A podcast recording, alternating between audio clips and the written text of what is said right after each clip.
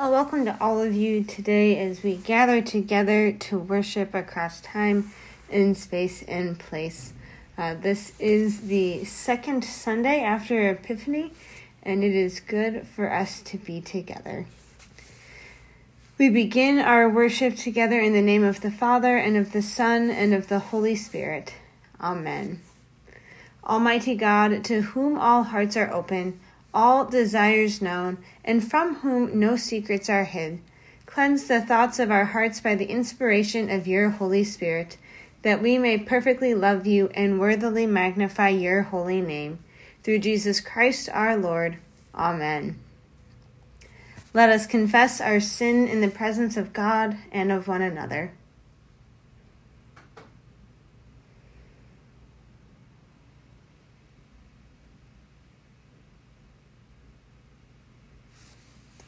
Most merciful God, we confess that we are captive to sin and cannot free ourselves. We have sinned against you in thought, word, and deed, by what we have done and by what we have left undone. We have not loved you with our whole heart.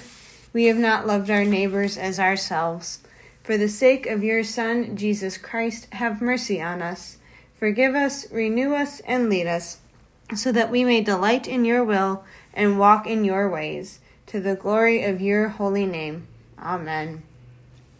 In the mercy of Almighty God, Jesus Christ was given to die for us, and for his sake, God forgives us all our sins. As a called and ordained minister of the Church of Christ, and by his authority, I therefore declare to you the entire forgiveness of all your sins.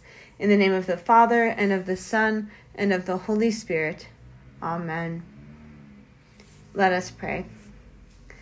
Holy God, our strength and our Redeemer, by your Spirit hold us forever, that through your grace we may worship you and faithfully serve you, follow you and joyfully find you, through Jesus Christ our Savior and Lord. Amen.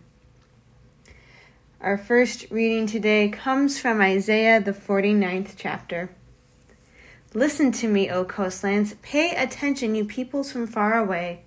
The Lord called me before I was born. While I was in my mother's womb, He named me. He made my mouth like a sharp sword. In the shadow of His hand, He hid me. The Lord made me a polished arrow. In His quiver, He hid me away. And He said to me, You are my servant Israel, in whom I will be glorified. But I said, I have labored in vain. I have spent my strength for nothing in vanity. Yet surely my cause is with the Lord and my reward with my God. And now the Lord says, Who formed me in the womb to be God's servant, to bring Jacob back to the Lord, and that Israel might be gathered to God. For I am honored in the sight of the Lord, and my God has become my strength. God says, It is too light a thing that you should be my servant, to raise up the tribes of Jacob and to restore the survivors of Israel. I will give you as a light to the nations, that my salvation may reach to the ends of the earth. Thus says the Lord, the Redeemer of Israel and God's Holy One, to one deeply despised, abhorred by the nations, the slave of rulers, kings shall see and stand up, princes and they shall prostrate themselves, because of the Lord who is faithful, the Holy One of Israel who has chosen you. The word of the Lord. Thanks be to God. And this is the Holy Gospel according to John, the first chapter. Glory to you, O Lord. John the Baptist saw Jesus coming toward him and declared, Here is the Lamb of God who takes away the sin of the world. This is he of whom I said, After me comes a man who ranks ahead of me because he was before me. I myself did not know him, but I came baptizing with water for this reason that he might be revealed to Israel. And John testified, I saw the Spirit descending from heaven like a dove, and it remained on him. I myself did not know him, but the one who sent me to baptize with water said to me, He on whom you see the Spirit descend and remain is the one who baptizes with the Holy Spirit. And I myself have seen and have testified that this is the Son of God. The next day, John again was standing with two of his disciples, and as he watched Jesus walk by, he exclaimed, Look, here is the Lamb of God. The two disciples heard him say this, and they followed Jesus. When Jesus turned and saw them following, he said to them, What are you looking for? They said to him, Rabbi, which translated means teacher, where are you staying? He said to them, Come and see. They came and saw where he was staying, and they remained with him that day. It was about four o'clock in the afternoon. One of the two who, who heard John speak and followed him was Andrew, Simon Peter's brother. He first found his brother Simon and said to him, We have found the Messiah, which is translated anointed. He brought Simon to Jesus, who looked at him and said, You are Simon, son of John. You are to be called Cephas, which is translated Peter the gospel of our Lord. Praise to you, O Christ. Every week lately, we have ended our worship together with these words Go in peace, share the good news. And I wonder about how often we think about what that means and why we hear it and say it. I know that I don't always think about it. You know, the purpose of the dismissal of saying go in peace to serve the Lord, to remember the poor, to share the good news, whatever it is, it serves in our worship as a moment of transition where we all transition from our time together in worship to go out into the world transformed by our worship together to live out our Christian faith. These are not just words to say, thank God church is over, although sometimes it can feel like that but they're reminders of who we are in this world and why we act and behave in the ways we do.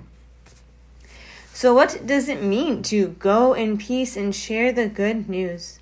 John the Baptist and Andrew tell us what it means in our story from John's Gospel.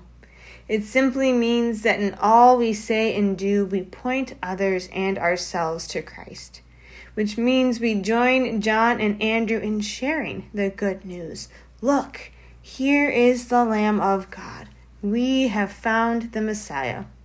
And how we do that is different for all of us, depending on where God has called us to be.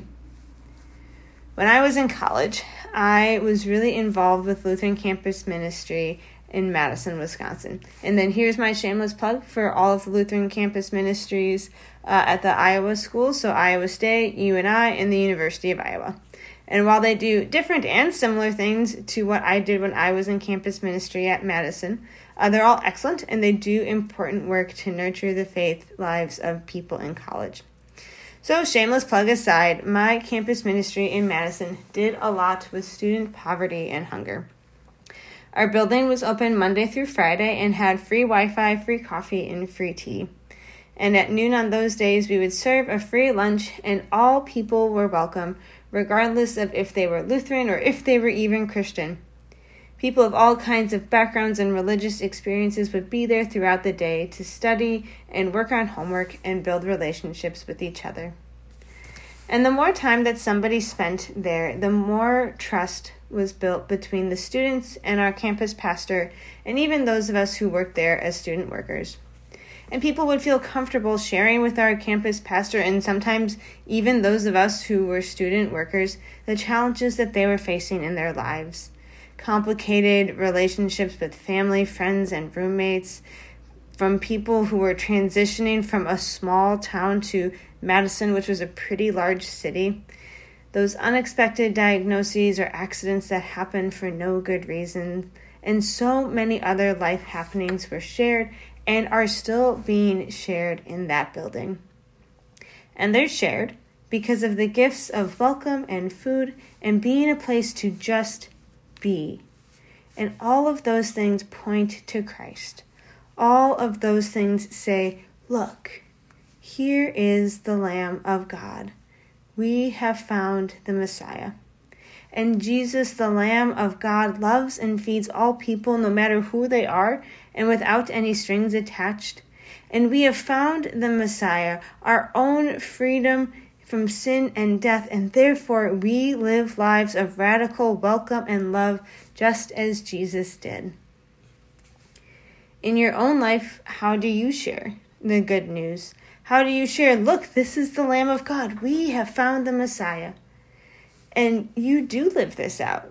Even if you can't think of anything right now, I know that each of you do in the ways that God has called you to share the good news.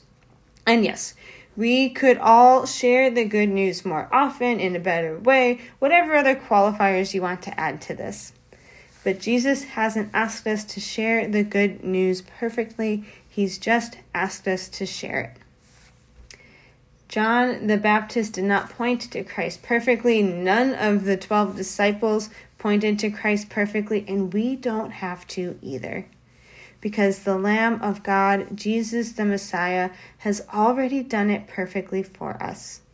When we point to Jesus, when we share the good news, we end up pointing to the cross and naming our own need for the love and grace of God in Jesus through the Holy Spirit that comes to us each day through the cross.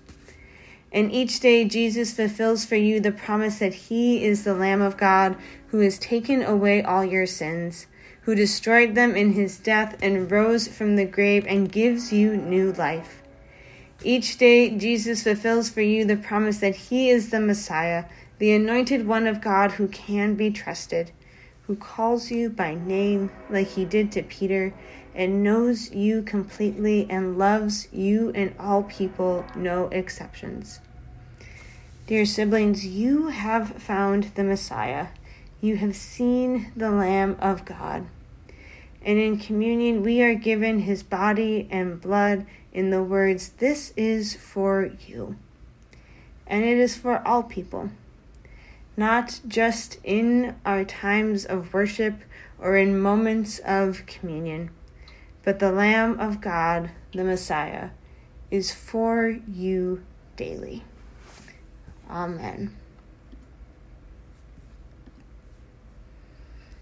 We will now sing together the hymn, Arise, Your Light Has Come. As always, I invite you to join in.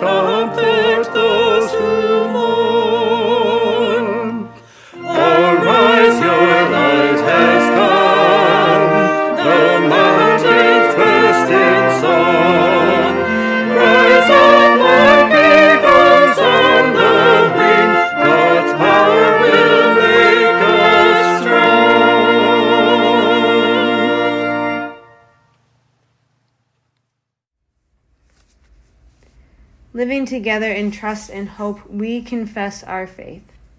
We believe in one God, the Father, the Almighty, maker of heaven and earth, of all that is seen and unseen. We believe in one Lord Jesus Christ, the only Son of God, eternally begotten of the Father, God from God, light from light, true God from true God, begotten, not made, of one being with the Father.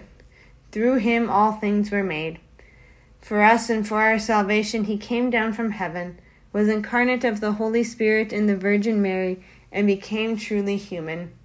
For our sake, he was crucified under Pontius Pilate, he suffered death, and was buried. On the third day, he rose again in accordance with the Scriptures. He ascended into heaven and is seated at the right hand of the Father. He will come again in glory to judge the living and the dead, and his kingdom will have no end. We believe in the Holy Spirit, the Lord, the giver of life, who proceeds from the Father and the Son, who with the Father and the Son is worshipped and glorified, who has spoken through the prophets. We believe in one holy Catholic and Apostolic Church. We acknowledge one baptism for the forgiveness of sins. We look for the resurrection of the dead and the life of the world to come. Amen. Gathered into one by the Holy Spirit, we pray together as Jesus taught us. Our Father, who art in heaven, hallowed be thy name. Thy kingdom come, thy will be done, on earth as it is in heaven. Give us this day our daily bread, and forgive us our trespasses, as we forgive those who trespass against us. And lead us not into temptation, but deliver us from evil. For thine is the kingdom, and the power and the glory forever and ever. Amen. And may Almighty God, the Father, the Son, and the Holy Spirit bless you now and forever. Amen. And we go in peace to share the good news. Thanks be to God.